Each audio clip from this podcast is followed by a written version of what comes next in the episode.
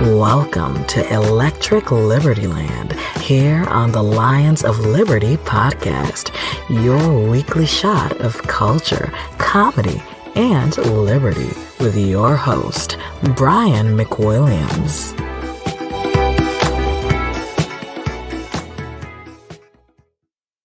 Uh, hello, everybody. Welcome back to another fantastic edition of Electric Liberty Land. Thanks for joining me here. Brian McWilliams bringing you your weekly shot of culture, comedy, and liberty.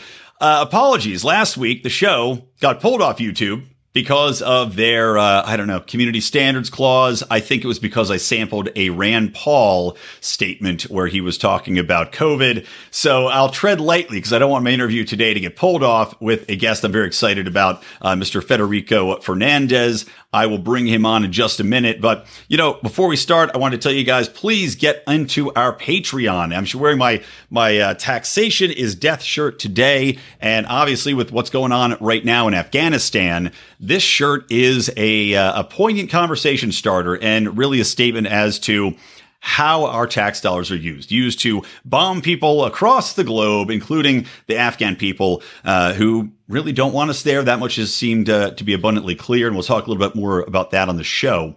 But um, you know, also I was kind of joking that I'm going to tell my kids that. Uh, sending these troops back, the Biden administration sending thousands of troops back into Afghanistan.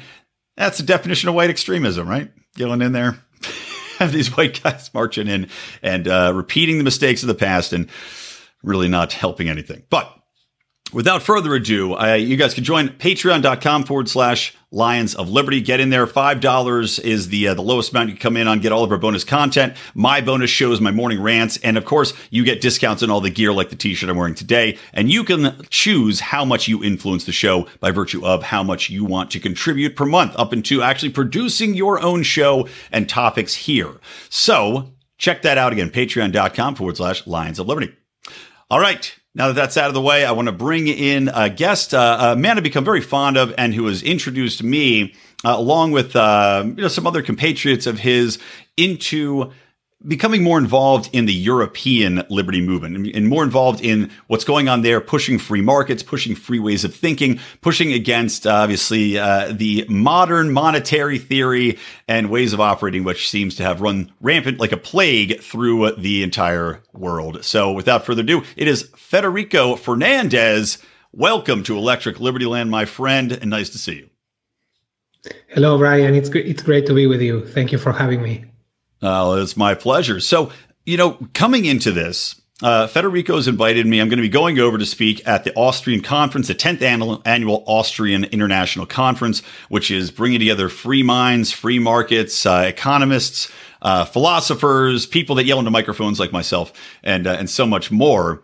And I wanted, I want you to tell people about that. But before we do, I want to hear a little bit more about you and your background, um, because you know uh, you're coming. I think right now you live in Poland. Of course, you're not originally from Poland, and I'm curious as to your journey and how you came to this position as a senior research fellow at the Austrian Center, uh, which is its own free market think tank over in uh, Vienna. Yeah, happily. I mean, I'll try to to be brief anyway. I, I in two, you know, a long time ago, longer than I would like to, uh, you know, acknowledge. In 2004, with you know a group of, of, of, friends and people who were interested in liberty, we started a, a foundation in Argentina called Fundación Bases to promote the ideas of, of classical liberalism or what you would call in, in the US libertarian ideas, basically. Mm-hmm. Uh, that led me to uh, do a lot of work related to the Austrian School of Economics. And eventually that led me to uh, know about the Hayek Institute in Vienna and then the Austrian Economic Center that was born, born a little bit after the, the Hayek Institute.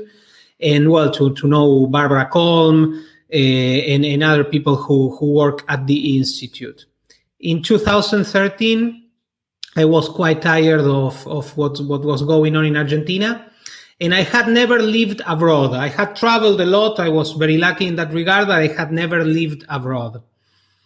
So, and, and I was really, quite fed up with what's going on in, in the country. So I always liked Vienna. I don't have any, you know, my, my, let's say my background is, is from, from Spain and Italy, my family background. I have nothing to do in that regard to, to Central Europe, but I have always liked this part of the world.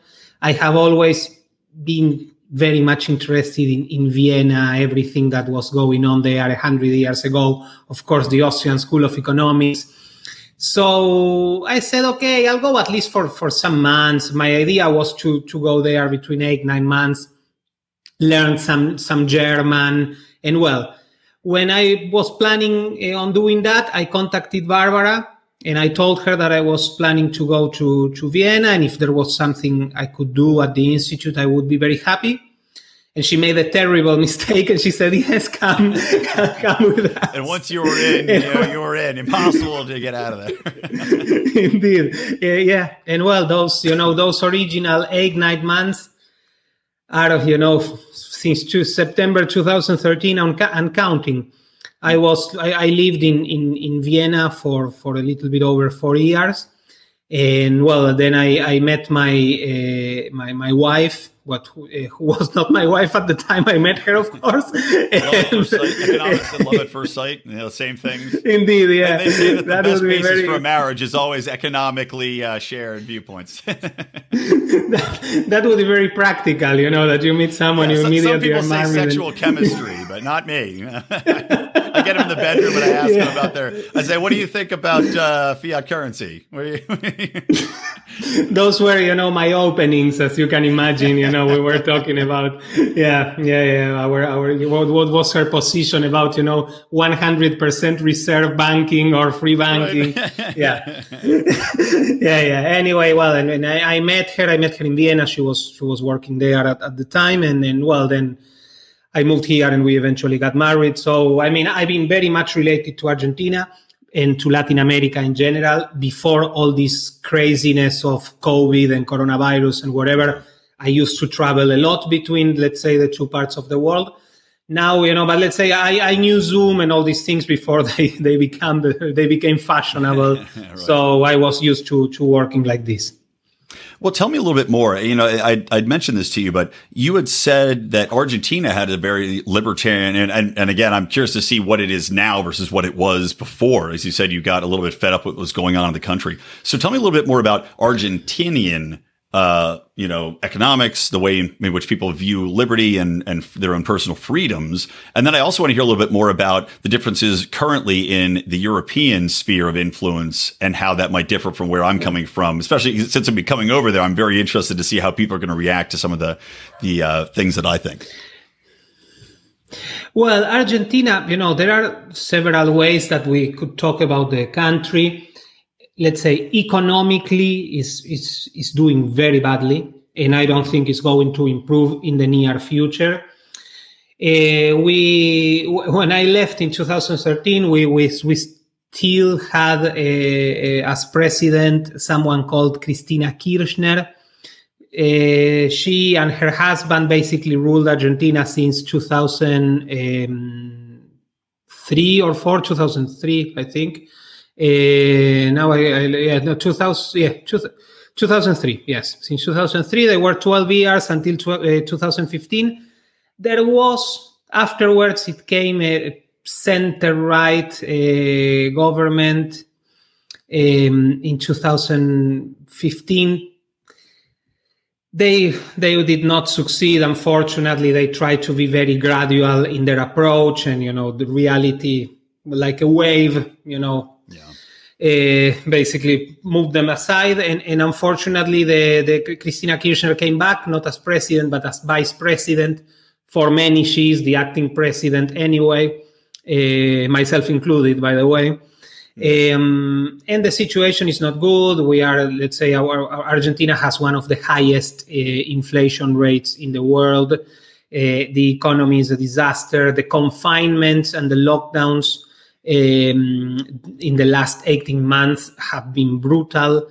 The number of, of SMEs that have uh, went down is, is unbelievable. The number of people who have lost their jobs, the situation with, you know, let's say uh, people who are you know, informally uh, working, uh, and, and many, there are many other things that, that you know, are, are very, very other metrics that are very bad. What's really encouraging is that on the other hand, the libertarian movement in Argentina is definitely growing and it's growing very strongly. Argentina has, and, and then maybe we can talk about this, about this has a yeah. strong libertarian tradition and classical liberal tradition. And it's having like a, like a total revival, but to the point that now in this year we have uh, midterm elections, um, you know, legislative elections, and there are several quite libertarian candidates, some of them extremely libertarian candidates, mm-hmm. and with possibilities to enter very big possibilities to enter the is parliament. This, is, you know, not a first? testimonial.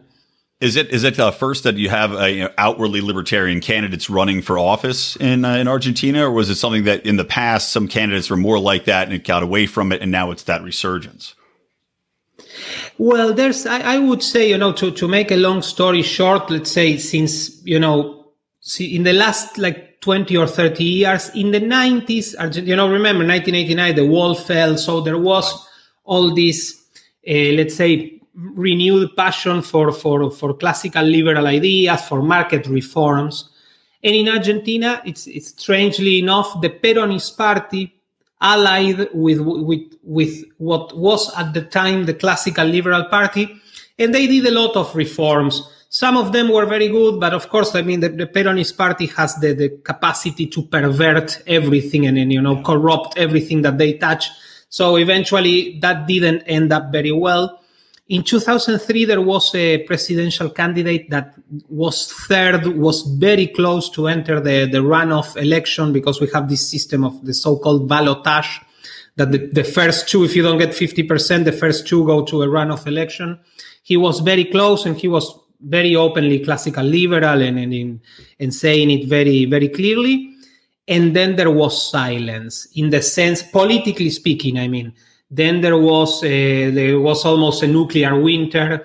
There was a huge wave of populism. It was a very dangerous populism because it was populism with money. Uh, you know, because the, the the, the commodity prices. That's why you had you know criminals like Chavez in Venezuela doing whatever they wanted because you know oil skyrocketed. Uh, the prices of all the commodities that Argentina sells, like soy, for instance, skyrocketed in part thanks to the Federal Reserve, but that's another that's, another story. Um, but yeah, yeah, the Federal Reserve boosted the populist uh, revival in Argentina for sure, and in Latin America.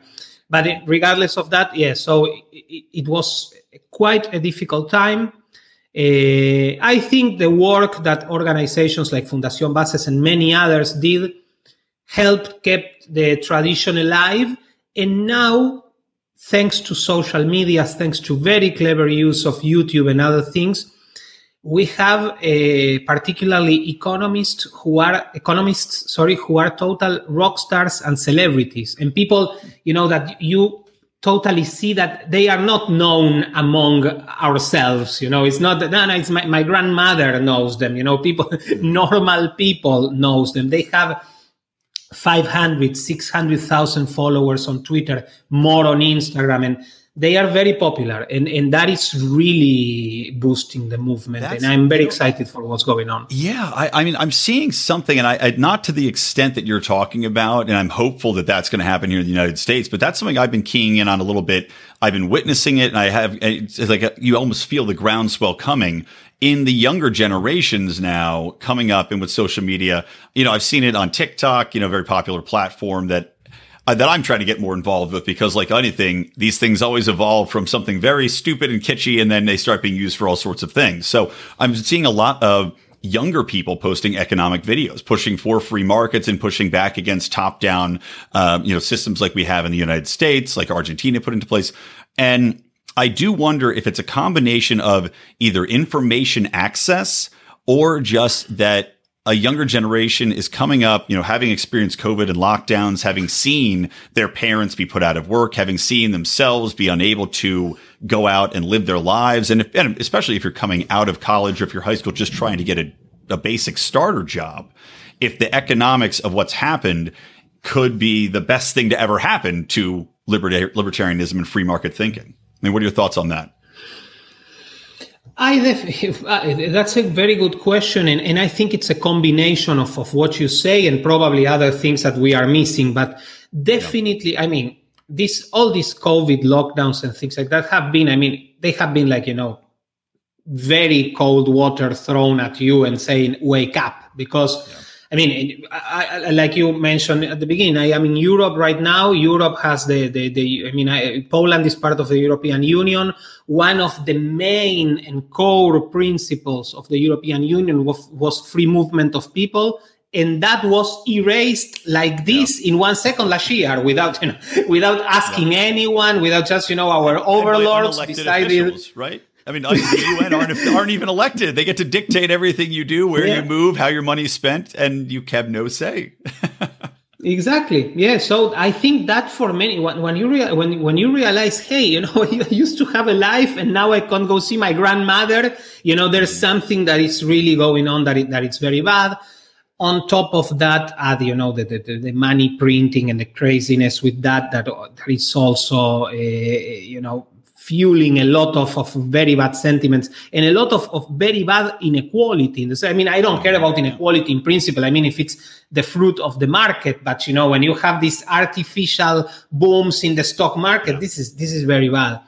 But I am also a, a, a I am very thankful for internet and for the, you know, for everything we have now, for this possibility that we have today to do this.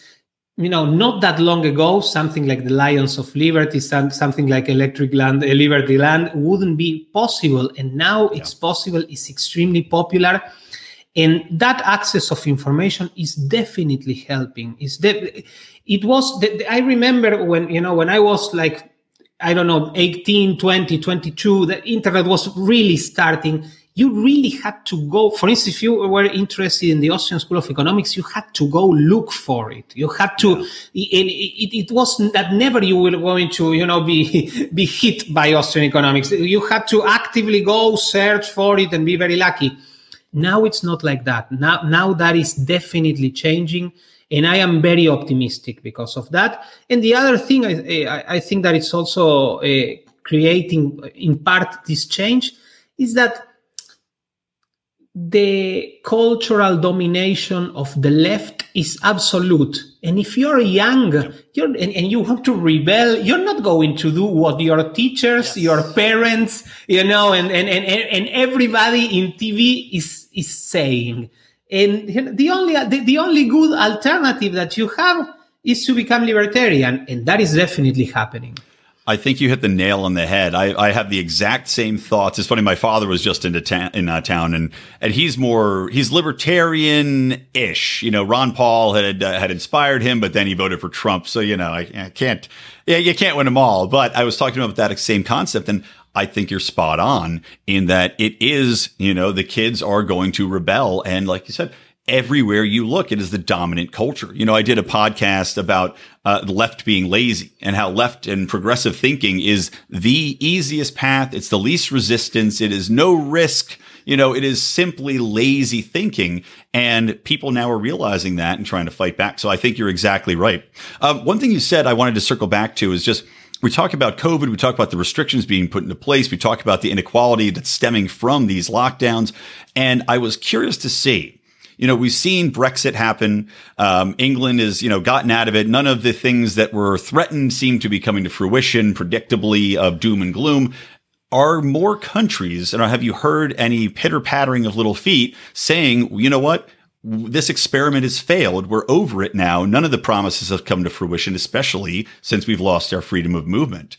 You know, do you think there's going to be more Brexits coming throughout different nations within the the uh, European Union, and might it break up? I, I don't. Let's say in the short term, no, I don't think so. Um, I this is my personal opinion, you know, and of course, it's everything is debatable. I'm not I recognize that the European Union has certain flaws. And let's say, I mean, in, let's say in, in the West, there's very little to be proud of what has done, what has been done during the pandemic.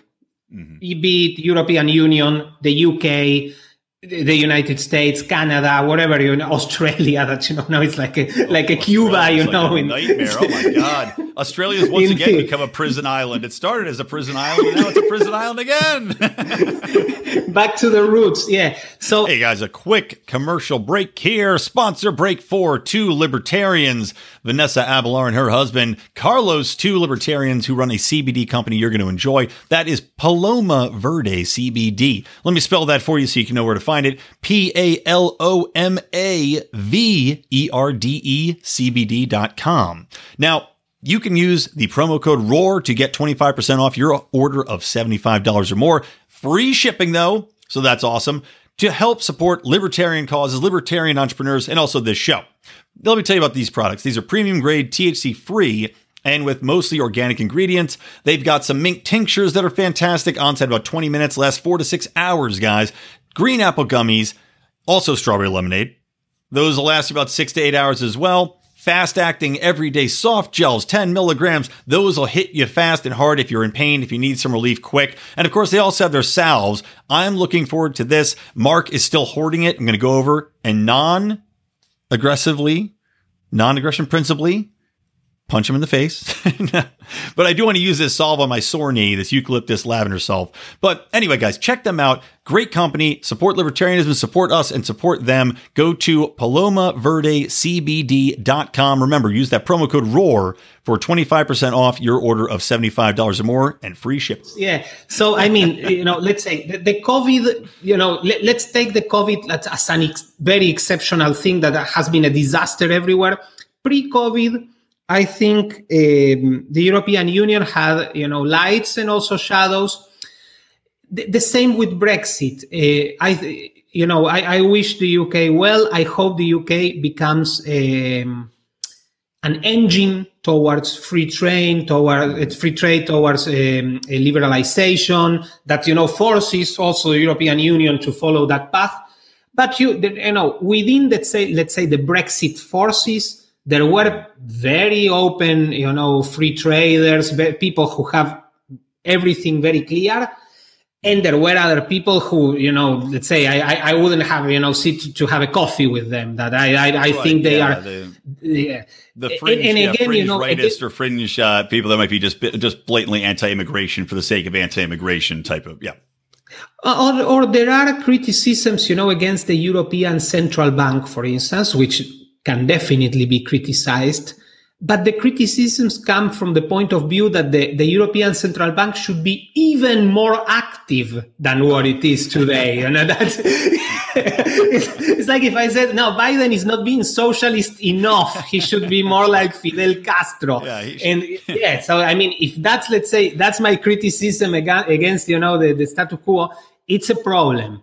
Yeah. So in any case, I mean, I think the European Union, in many ways, has been a force for good and for liberalization. I can assure you that, for instance, in, in, in several countries of, of, of Central Europe, um, there will still there will still be, uh, for instance, telecommunications monopoly monopolies, if not for the European Union. Mm. So there are many things that, that they done well, but also there are within the union um, some very strong centralizing tendencies that are extremely dangerous. And I acknowledge those as well. But it's a bittersweet, let's say, it's, it's not a story of, of, of good and evil, the, you know, regarding Brexit or regarding the EU or regarding uh, how this, what the central bank is doing. It's, it's sometimes it's, it's more complicated than that. Yeah. Well, yeah, most things are. You know, talking about, um, and again, this, you know, these conversations are always going to be meandering as I think of things that I wanted to, to talk a little bit more about earlier. You know, we were talking about the emphasis of social media and the internet on spreading ideas and concepts. And I was just thinking about how, you know, in Argentina that's taking place is discussed. And it makes me think of Cuba and how the government, you know, is in complete control of the internet there. And of course, one of the first things they do is they cut off that that flow of information because that was clearly one of the things that's leading the people of Cuba to finally rebel. And of course, this is painted and partially accurately um, in many ways as saying, well, U.S. sanction caused some of the issues in in Cuba, which fair enough, you know, you could say that to some extent, but the you know the interest of public people becoming aware of their circumstances as compared to other nations and seeing that information come in, it fascinates me how people can still support states that could have the amount of control that they do. And you see it in the US. I'm not sure what's happening in Poland or the broader European Union as far as information control over COVID and other topics. But it makes me very concerned as to that free flow of information. So what, I mean, is there anything going on where you are as far as the censorship we've seen on social media platforms uh, and the, I guess, the pushing of a singular narrative by government entities? I would say most of the of the censorship basically came from the social media platforms themselves. Mm-hmm. Um, in the European Union and in general, of course, you know, there was this massive narrative being pushed but it was being pushed. It's not that uh, you know nothing else could be said. It's just that you know the the, the official apparatus of, of news was very much in, in favor of that. Let's. I think there will be solutions. I think we are already seeing some some solutions to to what has happened, but particularly what what happened in YouTube and on Twitter is extremely sad I mean, how how they became the gatekeepers that they were supposed to to, to you know to come in and, and, and, eliminate. That, that that that that is really very sad. Um, well, I don't thing, think. Sorry that to interrupt you, but but did you no, see? Please. And this is just crazy, a crazy thing that just happened. Did you see that Jack Dorsey and maybe his account got hacked by somebody inside Twitter, but Jack Dorsey has recently started tweeting out articles from Mises.org. Did you hear about this? I I, I, saw it. Yeah, I, I, mean, he's very much into Bitcoin, and you know, he was. I don't yeah. think it was a, by me. Maybe you never know, but yeah, he's very much. He was. You know, it was the 50th anniversary of you know the abandonment of the, of the gold standard. Yeah, that that's very interesting. That that's very interesting. It's a he. I mean, Jack Dorsey in particular. He's a quite interesting character. He. I mean, mm. I, I think clearly, let's say the machine has made them made him do things that he probably wouldn't like to do. You know, but yeah, uh, yeah, yeah, yeah. But but it's it's it's definitely interesting what's going on. Yeah, because it seems like you know it's just something I was kind of leaning into the left left being lazy thing again. Is that these people created these unbelievably groundbreaking platforms? You know, you've got Facebook and Twitter and YouTube. You know, platforms which were for the democratization of content creation of communications, and then they got into bed with government, um, you know, here working hand in hand with the Biden administration to combat certain narratives or counterfactual information or disinformation, whatever you want to call it. And that's really what is heartbreaking to me and why, you know, I talk about, you know, regulations and also corp, you know, corporate cronyism and technocratic governments. That merger is what really terrifies me in many ways. And I know there's some legislation they're trying to push through here in the United States, which I don't know if it's going to work or not. Um, is there anything like that in Europe where you're seeing a pushback where people are saying we need to separate governments and technology platforms in that way?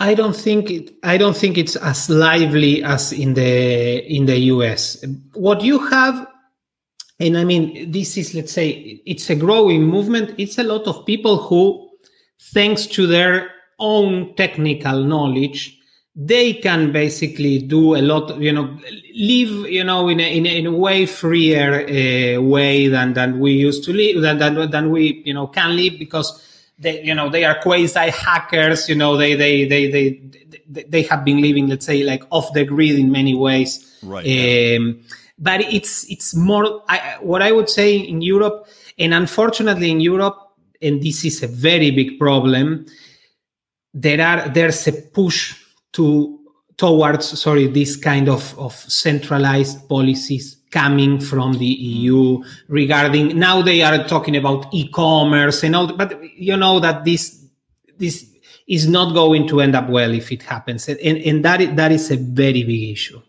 why do you think it is? Do you think it's just something cultural passed down from generation to generation where there does seem to be in Europe a broader trust in government as this is, and this is the concern in the United States. I see more of people trusting government as the arbiter of truth why do you think that is in Europe? Why do you think people gravitate towards that state, you know, centralized control? Do you think it's because of the historical, you know, there's so many countries in such a tightly packed area that are warring all the time that they just want to say, somebody please, you know, weigh in here?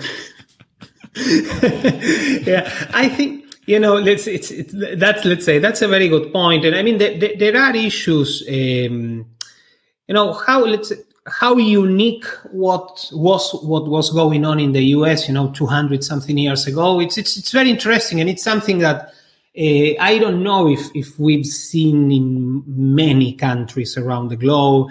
And the, the, the tradition in Europe, particularly in certain countries, is more like state centric. I think, let's say, you know, to, to put, you know, because if not, we will have to, you know, start speaking from the Greek to, to now, but right. just, you know, to, to, to think about the, the, after the Second World War, I think one, one big issue is that Europe, in a way, is a victim of its own success because, uh, you know, after the war, they, they, they recovered. Things went very well. Life in Europe is still great in many mm. aspects. Mm. Uh, so it's difficult to generate demand for change and for and, and for and for reform when things you know everything seems that it's great you know that there's really there's there, there are not that big or pressing issues. I come from a country like Argentina that has a lot of those pressing issues, and I can see the difference very clearly. And I think to a certain extent that creates a, a certain kind of like a comfort zone that you don't want to to abandon. I think another um, another issue might be that. Um, how can I put this? That uh, there is not. I mean, and, and, and with this I go sorry to the to the historical part, but the tradition of freedom is. Uh, I mean, it's not as the U.S. had the the the the the great thing, like many countries in like all countries in America, by the way, to be like a blank slate in you know in in in many ways and that is not the situation in Europe. And I think that is still, but on the other hand, because I, I want to be fair and positive as well, in Europe, there, there are a lot of, of, of displays of dynamism, of things that are happening that are very interesting. I am, for instance, a great admirer of the small country, the Baltic country of Estonia. What is mm, going on? Estonia has, according to the Tax Foundation in the US, the best uh, tax system in the in the, the whole OECD. It has an, a, a system of, of e-government that is amazing. That is, by the way, planned in order to serve the citizens and the state is at the you know the state let's say tries to serve the citizens not the other way around and this is let's say like, like economists say this is you know the, the revealed preference because the tax system of estonia for instance do does not tax you if you keep the money in your company or you reinvest it. It only taxes you when you actually make a profit. So that's li- that's literally saying, "Hey, Brian, you want to start a company." We are not going to make you pay for the right for yeah. to exist. You know, when you don't have clients, when you don't have, you know, any any revenue at all. No. Hey, start you know hopefully it will go well maybe it won't because you know being an entrepreneur is very difficult by the way and if it goes well and eventually you you know you get some dividends for yourself okay we'll tax you. And by the way they, they will tax you with a flat tax of 20% which is very low. So there are lots of things. You have ireland that has improved a lot. Poland i mean poland currently let's say don't doesn't have the best government. I mean very very very few countries do but um, but what has happened in central europe in general the czech republic uh, slovakia poland Hungary to a certain extent, now with some unfortunately political turbulences. But the reforms that happened here, Lithuania, Latvia, the things that they have done here are very forward thinking, are very at the cutting edge of, of, of classical liberal public policies of, of taxes that are tolerable as uh, you know adam smith wanted so the, you know there are also other many interesting things going on in, in, in the in the continent.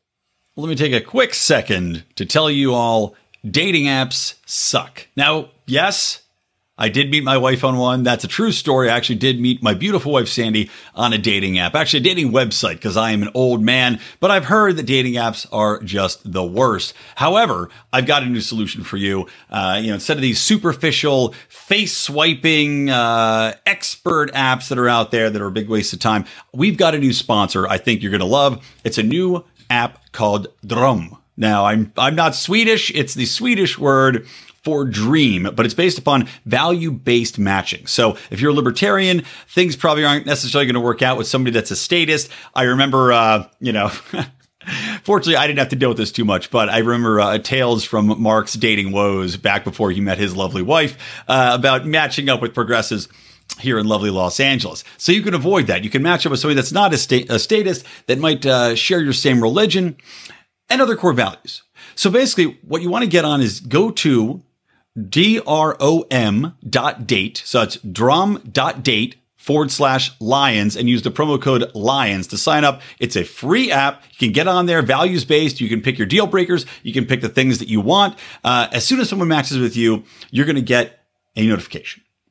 There's no experts. There's no match percentages. You pick what you want and you get just those matches, guys. And if you don't find a deal breaker or a deal maker that's important to you, you could add your own to other people can find them. Kind of like hashtagging on social media, right? You can add your own deal maker, deal breaker for other people to search for that and find you.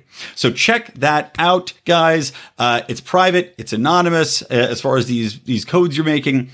It's also video only. So that way you have more of a human interaction here, guys. So you're getting a video only free dating app, brand new to check out. That's going to find you your, uh, your dream girl. Thus the name. Again, check that out. D-R-O-M dot date, drom dot date forward slash lions. You type that into your browser window in your phone. It's going to take you to the app store. You can download that for free. Have fun. Tell me about it. Hopefully you get lucky. Yeah. Well, it's interesting. That's, I mean, that's amazing here. I didn't, I didn't know a lot of the, uh, the, progressive movements that you've been talking about as far as taxa- taxation in those European countries. So I'll have to look a little bit more into that because it's fantastic to hear. Um, one thing I found interesting just in regards to kind of the European mentality is that when I was on a talk before where, you know, Brit Shire had invited me to, uh, to take part in the Free Market Roadshow, uh, Brit, who of course you work with and, and is a wonderful woman. Um, so one of the things that I was taking part in was a, a, conversation about intellectual property. And I found it very interesting that, uh, and I got pushback in the comments. I remember the moderator telling me was I was taking an anti IP standpoint.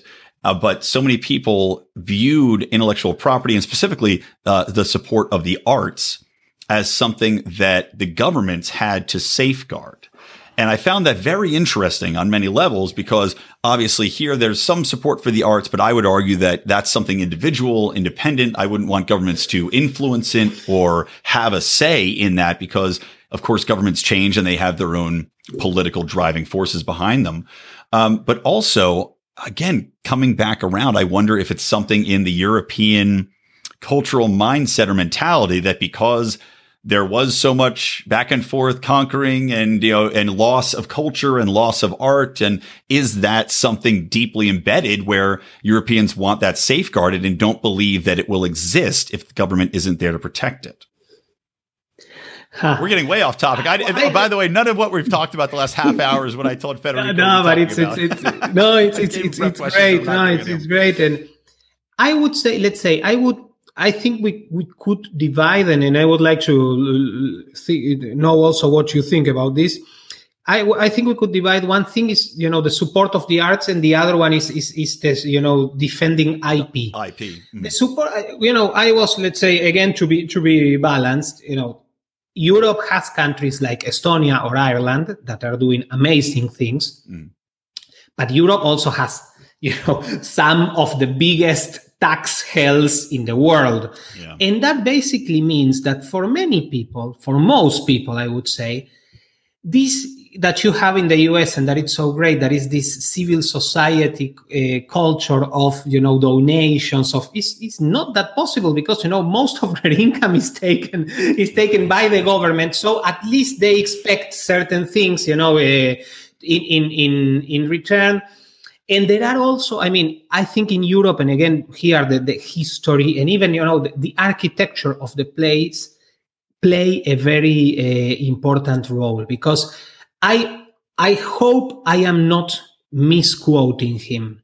But I think even Václav Klaus, the former like uh, prime minister of, of and president of, of the Czech Republic, who is who is a strong libertarian, he's also a little bit of polemic to certain people, but I think he has done great things.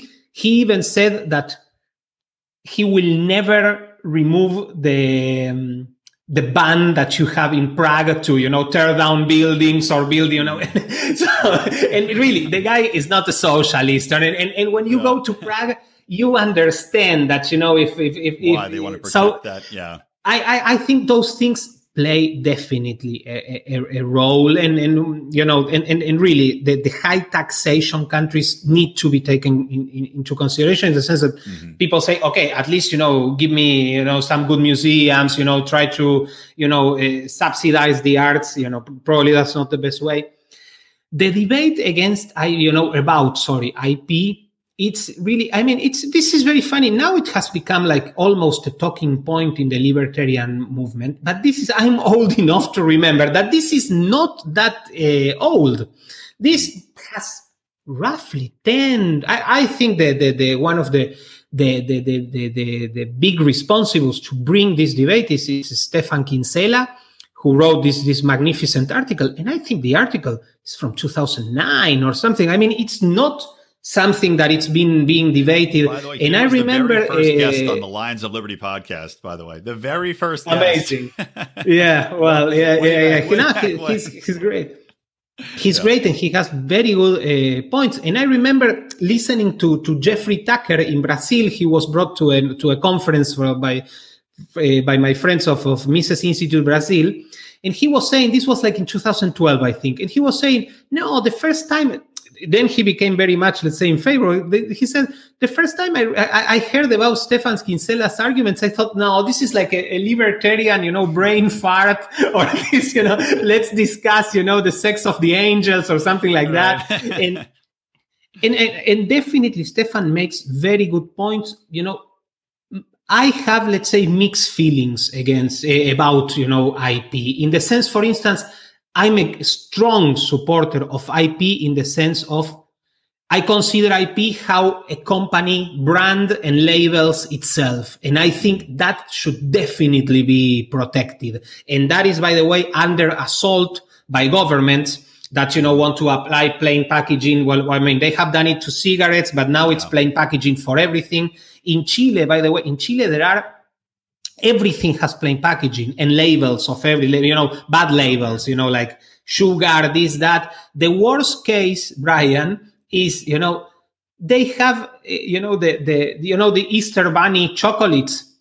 They don't have a face they don't have anything. So you go to the supermarket and you see this relatively long red thing. It looks like something completely different that shouldn't oh, be in a supermarket. Sexual, Trust yeah, me. sexual device. that's that's the monstrosity oh, of, of, of, of, plain packaging and oh, so. Wow.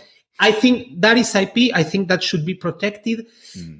Patents, you know, in the US, unfortunately, you have, let's say, I, I, think you know you also see in the US particularly the extremes of patents and you know what that, that, that people who want to patent everything and you know just basically to to to get some money from whoever right, is doing something that's mm-hmm. horrible. You know that's I I think let's say we should be.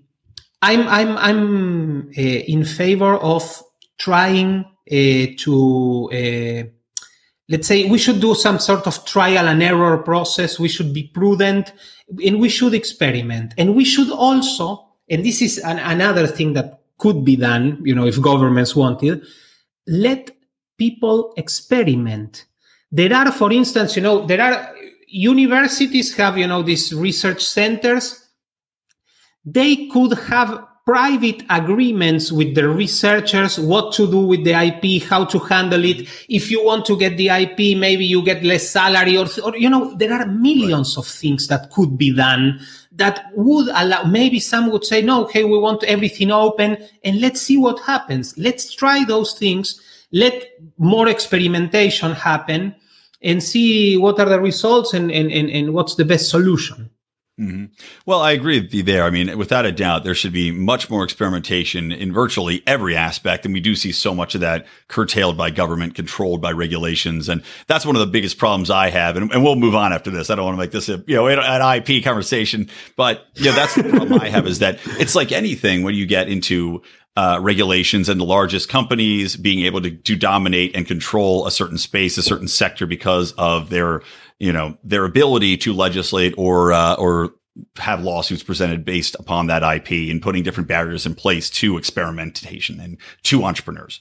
Um, okay, so let's move on and talk a little bit because this time has flown by. We're already been talking 45 minutes, which is, it really went by quickly. So let's get back to what you're doing with the Austrian uh, Economics Center and um, your role there, what the center does. And also then let's talk a little bit about the upcoming conference because as I've been telling people, uh, you can still submit papers. So I want people to try to get involved. Yeah. Hope that my audience can say, Hey, you know what? I've got some thoughts. Come to the uh, conference. Come join us in Vienna. It's going to be amazing.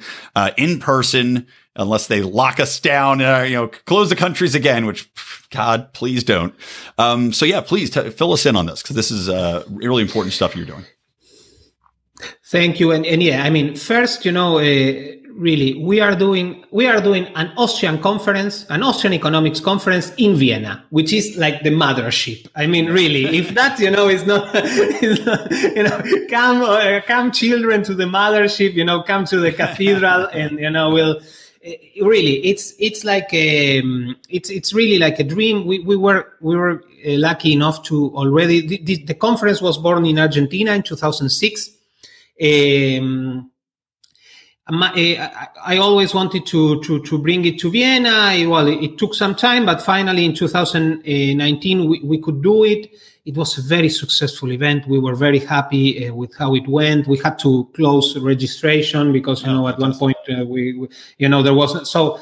Uh, and, and really, it's it's it's an event in Vienna. We do before the conference. We do like a, like social activities. We will have this year. We will have a, special walking tour dedicated to Carl Menger because this year is the 150th anniversary of the publication of, of his principles on, on economics. So there will be a lot of, of, of good things. We, we are we really want to prioritize social aspects, not socialist aspects, social aspects, and and um, and networking. That is something that we have all been missing, and that is something we yeah. used to be very proud at the conference. One of the great outcomes of the conference, and that always have made uh, make us very happy and proud, is that lots of new ideas, projects, synergies were born at the conference. People meeting, you know, during a coffee break. Hey, uh, Brian, I heard your, you know, I, I heard you talking. We should do this. And that's amazing. And that's really one of, we really want the conference to operate as a platform for libertarians, in this case in Europe, but uh, from other parts of the world as well. Well, I that is absolutely beautiful, and that's something I've been thinking a lot about as well. Is especially when we talk about the philosophy of libertarianism, we talk about free markets, we talk about entrepreneurship, things that really we we own philosophically, but we need to have more demonstrable effects, more successful business partnerships, more success stories, more content than we can point to to people to say, look, we're doing it. This philosophy works. We're successful. We're out there changing the culture, creating these amazing new technologies or business concepts. And I find that that's something, uh, hopefully it's more, you know, less of a problem in Europe, but in, in the United States, at least, you don't have people that are outwardly free market, outwardly, you know, libertarian or classic liberal that are leading the culture. And that's something that needs to change if we're going to get more people converted to our way of thinking and to look at us as leaders rather than these progressives that are guiding tech companies or whatever it might be. So I think that's fantastic. Thank you. No, and indeed, and that's the and and by the way, you know, regarding the conference, I think something you know like what you were saying is we wanted we always you know our the keynote speakers and the kind of guests that we have like set the tone of the conference. And for instance we are very much interested in new media. We are very very much interested in what libertarians like you are doing with podcasting. You know, and, and we really uh, we, we really think that that's one of the ways to go for the libertarian movement. So yeah. we are extremely happy to to to have you uh, this year that you'll be you know t- recording a live episode at the conference. Uh, that's going to be amazing you have you know big big uh, big shoes to fill because two years ago Bob Murphy and Tom Woods did that at the conference, so uh, it's going to be there's there's a, a hard competition, but uh, I'm sure you'll yeah. be you'll be up to it. I'm up for and it. And the yeah, other thing is the, definitely, and the and the other thing is the kind of um, keynote speakers that we have. We have Hannes Gissurarson from Iceland He's a very serious and dedicated scholar. He has also done a lot of very cool things regarding, you know, markets for fishing, which in is, which is in Iceland is very important. And, mm-hmm. But he's a very, a, a very uh, serious and interesting scholar. We have Jeff Booth, who is not a scholar and who is not technically an Austrian, but he's very much related to what we are doing. I don't know in case he's, I mean, he's very well known in certain circles. I think he should be more known in the, in the Austrian circles. His book, The Price of Tomorrow, which was published last year, I think is one of the most significant books of the 21st century. And I think is one of the most Austrian books published in the and he's not only let's say he's not only a successful entrepreneur he's not only a, a, a bestseller author he's also someone who's very much into technology innovation and he's let's say in, he's pushing bitcoin a lot and not for you know like, hey let's make money with bitcoin no for for the important reasons. I mean making money with bitcoin is also great but he was also doing it for for for the the, the right uh, the, the right reasons and and he's again he embodies something that we want to show that you know that is social economics that is libertarianism then we, then we have Mark Skousen, who is not only a fantastic economist, but he's also the organizing or the organizing force be, behind Freedom Fest. And he's, you know, he's he's a, he's, he's fantastic scholar, uh, author of, of many books, but also he's an activist, you know, in the, in the good way of the, in the good meaning of the word. And we have from, from Poland, by the way, a young disillusioned scholar called Agnieszka Płonka, who is magnificent. She's very much disillusioned with academia, even though now she's finishing her, her PhD. She's very young, by the way. She's studying very inter- and, and doing research in, in very interesting fields, particularly psychology and totalitarianism and the totalitarian tendencies of states. And again, she's another profile that we think really shows with the kind of conference we, we want to have. And this conference is not only, I mean, you can come as an attendee, listen to, you know, and have a great time with us, you know, talk to, talk to everyone at the coffee breaks, at the social meetings, at the dinner, etc. But you can also submit a paper. We have an academic committee that uh, selects them. Um, we try to be, let's say, generous, but also rigorous with what we with what we uh, have. In 2019, we had close to 60 presentations, all in all, in the conference. Uh, we expect we would let's see what we have this year because you know it's it's not business as usual. But right. the, the, the the the call for papers still open, and we are uh, really looking forward for uh, to receiving as, as many as we as we as we can, and for people from all over the world, from the US, to come to the conference to present their ideas and to to generate this this climate that it's not only intellectual, but it's also of people who are doing things and what else can be done. Hey, I'm doing this, you're doing that. Okay, what, what we can do together, what, what, what projects are, are born at the conference. We're very excited for that to happen. Yeah. And it's, you can, so you can go register. It's austrianconference.org and people can still yes. register there. My mouse has decided to stop working. There we go. I was just going to make sure. So yes, uh, austrianconference.org guys, you can submit there. You can find out all the information and, uh, and get involved. And I really do hope people will come out for that. It's just an awesome time. And, uh, you know, with COVID, you could probably get some decent deals traveling internationally. I'm sure the uh, airfare is probably a little discounted compared to what it would normally be. So hopefully people jump on that opportunity. Um, just to wrap the show up, because Afghanistan is so top of mind, I, I, save it for the end, but I wanted to talk a little bit about this. Um, you know, we're seeing the United States was involved for 20 years uh, in Afghanistan, based upon the premise that, of course, uh, the Taliban was behind the 9 11 attacks. That was proven to be false, but we were there for 20 years. And now we've pulled out, expended an unbelievable amount of resources, time, money, blood. And uh, immediately after pulling out, within what, three days, the country's been taken over by the Taliban. I mean, eh, what's, I'm just curious what the take in Europe is. Are people more or less pointing and laughing? And has, do you think this drives home very concretely that empire building is no longer possible and is a fool's errand partaken for these countries, for any country? Eh, it, it, it's it's very funny that you know it took the Taliban. I mean, if we wanted to tour Afghanistan, it would have been it would have taken longer than three days. I mean, it took them military retaking the country took them less than you know if we were touring it. You know, as you know, just as yeah. as normal travelers, you know, seeing the place. That's amazing. I mean, there are. This is you know, this is really one of of the very important topics. And, you know, just to, to, to, to be completely honest and, and fair, I remember when, when all this craziness started, 2001, 2002, I was not against the invasion of, of Afghanistan. Right, yeah. And well, you mentioned someone that really, I mean, it's not that I'm going to give him credit or, or he would care, but what Ron Paul did was I mean, went way beyond the borders of the of the U.S. and influenced and created a lot of libertarians all over the world. And in fact, I was very much influenced by uh, what he was saying about wars, what he was saying and that completely changed my my view on the topic. But I have to admit, at the beginning, I was saying I was saying, oh yeah, the invasion of Afghanistan eh, is it's not that crazy. Probably it's the right thing to do given what happened in in, in 9/11.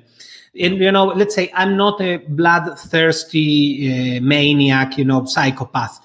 There are, unfortunately, there are a lot of people that I think, like myself, are are, are very much confused still the role of the traditional media in that has been appalling and they uh, have been cheerleaders for yeah. every you know craziness you know bombing whoever you know that that's that's always fun. yeah Exactly. You want to, you know, you want to bomb Argentina. It's lovely. Yeah, you know, that's presidential. Right. Yeah, great. they'll make up. So they'll make up a reason that, why it was warranted. You know, it's not a problem. Exactly. We'll figure it out. We'll figure, exactly. as they say, we'll fix it in post. Right? The old Hollywood saying.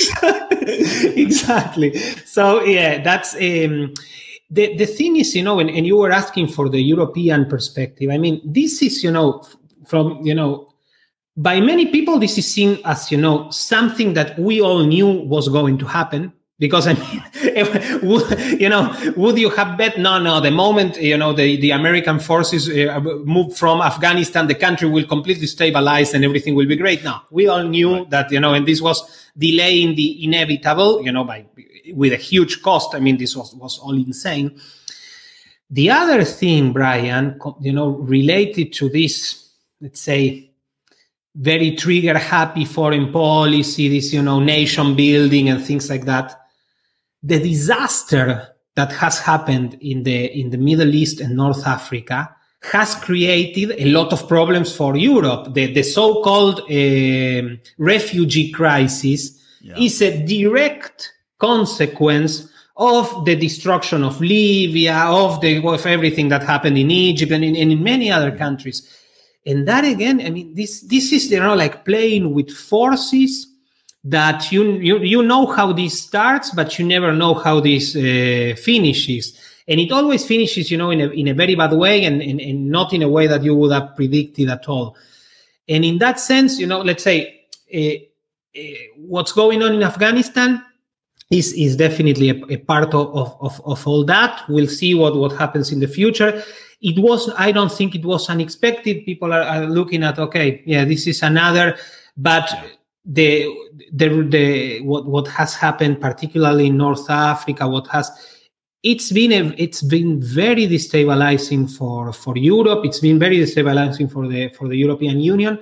And it has created lots of tensions and, and situations that shouldn't have happened. And it, I mean, they are not going to stop in the near future, at least, you know, unless you are extremely optimistic, which I mean, in that, in this case, I, I am not. So these tensions will continue for for a long time, unfortunately. Yeah. In the West, in talk- general, I think we should think of of, of different ways. This. Uh, um, you know this, this i mean and, and i think the, the the good way would be go the the, the ron paulian way which is you know Mm-hmm. Do your thing in your own country. Don't bother anyone. Trade. Try to be an example. That's it Right. Well, it just seems like, you know, it used to be this concept of exporting American culture was the best way forward. And I still agree that that is the best way forward. The best ideas. I mean, we talked about the free market of ideas. The best ideas will speed across the world the fastest. They will be adopted the most uh, speedily and readily and have the most impact. And you look at militaristic intervention and how it has the opposite effect. You know, we're looking about terrorism. You know, you're creating more terrorists or, or terrorists. I won't even call them terrorists anymore. We're the ones that are terrorizing them. But every, you know, for every person you kill, you create five more people that have a vendetta against you. And like you said, the impact of people fleeing, refugees. I can't imagine, especially when you have talked about European cultures where they're very unique, very strongly identified cultures. And then having a large segment of the population you know, basically transplanted in there with little chance for acculturation. It's not even that they necessarily want to be a part of that culture. And the bitterness that's going to stem from that, not only from the people that are coming there, but from the people that, of course, are in that country already to have to deal with these forces and then to expect them to simply be able to harmoniously merge together is beyond ridiculous. So, yeah, to your point, the United States and uh, and militarism in general is just causing an absolute amount of strife that I can't think is developing any goodwill anywhere it reaches. Maybe Coca Cola still is, but know, the country at large. I mean, it's, it's it's not the United States. It's it's the government, and it's the same. You know, I, sometimes I say China is doing this, and it's not China. China is a country full of magnificent people. It's just you know that they are governed by by communists. well, this is you know this is the same. It's just uh, but I mean, in, in on you know the, the the U.S. is still the beacon of freedom and of uh, you know of hope in the world and, and you know and, and if very bad things happen in the US uh, even worse things will happen in other in other places. So that that that is uh, that is definitely still the, the reality. And it's a, it's and it's a force of, of for good in many you know it's, it's civil society the people the entrepreneurs. It's still a, a magnificent example and a magnificent force of for good in, in many ways so there's still hope, you know, that things will Yeah. will change, you know, Well, in the in, worth- so I in the upper shouldn't give up echelons of it. politics. Yeah, so still worth fighting for, I guess. I'll, I'll keep I'll keep pushing, I guess, for the uh, to keep the, the libertarian and free market emphasis strong in the face of strong government opposition. Um, I think that's going to wrap it up. I mean, anything else you want to you want to say to people as far as following you, following the Austrian Center, um, following you know any of the other social platforms, so people can get involved, stay active, and see what you're doing. And uh, and of course, I'll also put these in the show notes for the show, which are at lionsofliberty.com slash episodes slash ell two four two.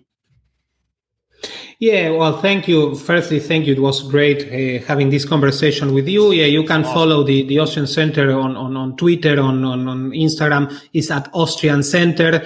Uh, also, you can follow Fundación Bases at at Fundación Bases. It's very easy, both in in, in on Twitter and, and, and, and Instagram. And go check AustrianConference.org write us an email if you want to uh, want more or you want to find more or or uh, write us on social media. We reply we try to reply very very quickly and we'll be very happy to have a, as, as much of your audience at, at, in vienna at an austrian and libertarian conference uh, in november as well. The conference we are very optimistic. We think it's going to happen and the conference is going to be in person or it won't be. We are not doing any live streams or anything like that, that that's great but an event like the conference needs the face-to-face interaction need Yeah. the social parts in order to create every, to develop all, all its potential so we're, we're very optimistic we're doing a you know i'm sorry to say this but i mean we're doing a big effort to do this everybody at the Austrian Center is doing a, a very big effort, and also at Fundación Bases. But you know, this event is in Vienna, and most of the of the burden falls into into their uh, uh, shoulders, and they are doing a very big effort and a very sincere effort to to have this conference, and also for us as libertarians to push for you know the, the go back to normal the real normal not the new normal. Right. the real normal the good normal you know be able to to you know to travel to meet people and and, and, and to be social beings as, as we have always been. So if you want to support that that would be great join us in vienna austrianconference.org there you go. As I've been yelling at people, don't be lazy, get involved, people. So again, thank you, Federico Fernandez, everybody. Check him out, check the Austrian conference out. And of course, I will continue to talk about this and remind you all. Uh, so I will wrap the show up. Thank you again. We'll see you soon.